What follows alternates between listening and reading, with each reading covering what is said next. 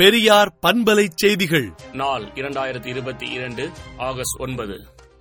தமிழ்நாட்டின் ஆளுநராக இருக்கும் ஆர் என் ரவி வீணான சர்ச்சைக்குரியவற்றை பேசுவதும் ஆளுநர் மாளிகையை ஆர் எஸ் எஸ் தலைமையிடமாக மாற்றுவதுமான செயலில் ஈடுபட்டு வருகிறார். இதற்கான எதிர்ப்பு பிரச்சாரத்தின் மூலம் மக்களிடம் விழிப்புணர்வை ஏற்படுத்த வேண்டும் என்று அனைத்து முற்போக்கு கட்சிகளுக்கும் திராவிடர் கழக தலைவர் ஆசிரியர் கி. வீரமணி வேண்டுகோள் அறிக்கை விடுத்துள்ளார். அதிமுகவின் முதல் எம்பியான மாயத்தேவர் உடல்நலக்குறைவால் சினாலம்பட்டியில் காலமானார். அவருக்கு வயது எண்பத்தெட்டு. போக்குவரத்து நெரிசல் ஏற்படும் விதமாக பேரணியாக சென்ற பாஜகவினர் மீது போலீசார் வழக்கு பதிவு செய்துள்ளனர்.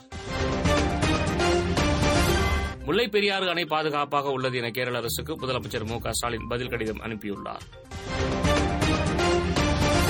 எதிரிகளையும் துரோகிகளையும் வீழ்த்தி தமிழகத்தில் மீண்டும் அதிமுக ஆட்சி அமைப்போம் என்று தருமபுரியில் நடந்த கூட்டத்தில் எடப்பாடி பழனிசாமி பேசினார். காஞ்சிபுரம் மாவட்டம் பரந்தூர் கிராமத்தில் சென்னையில் இரண்டாவது விமான நிலை அமைக்கப்பட உள்ளதாக மத்திய மாநில அரசுகள் அறிவித்துள்ளது. ஆன்லைன் சூதாட்டத்தை தமிழக அரசு உடனடியாக தடை செய்ய வேண்டும் என எடப்பாடி பழனிசாமி தெரிவித்துள்ளார். தமிழகத்தில் ஆறு மாவட்டங்களில் இன்று கனமழைக்கு வாய்ப்புள்ளதாக சென்னை வானிலை ஆய்வு மையம் தெரிவித்துள்ளது. மணிப்பூரில் முடக்கப்பட்டிருந்த செல்போன் இணைய சேவை மீண்டும் செயல்படுத்தப்படுவதாக அரசு அறிவித்துள்ளது.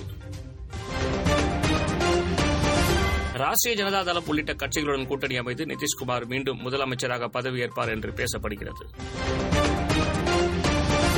மராட்டியத்தில் முதலமைச்சர் ஏக்நாத் ஷிண்டே தலைமையிலான மந்திரி சபை இன்று விரிவாக்கம் செய்யப்பட்டது. பெங்களூருவில் இண்டிகோ விமானத்திற்கு விடப்பட்ட வெடிகுண்டு மிரட்டல் வெறும் புரளி என தெரிய வந்துள்ளது.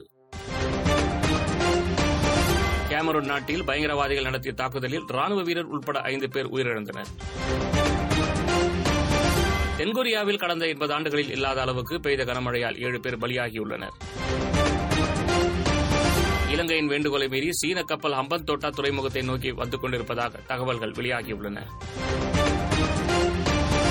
இஸ்ரேல் பாலஸ்தீனம் இஸ்லாமிக் ஜிகாத் அமைப்பு இடையே நடைபெற்ற தாக்குதல் குறித்து ஐநா பாதுகாப்பு கவுன்சில் அவசர கூட்டம் நடந்தது. விடுதலை நாளேட்டை விடுதலை டாட் இன் இணையதளத்தில் படியுங்கள்.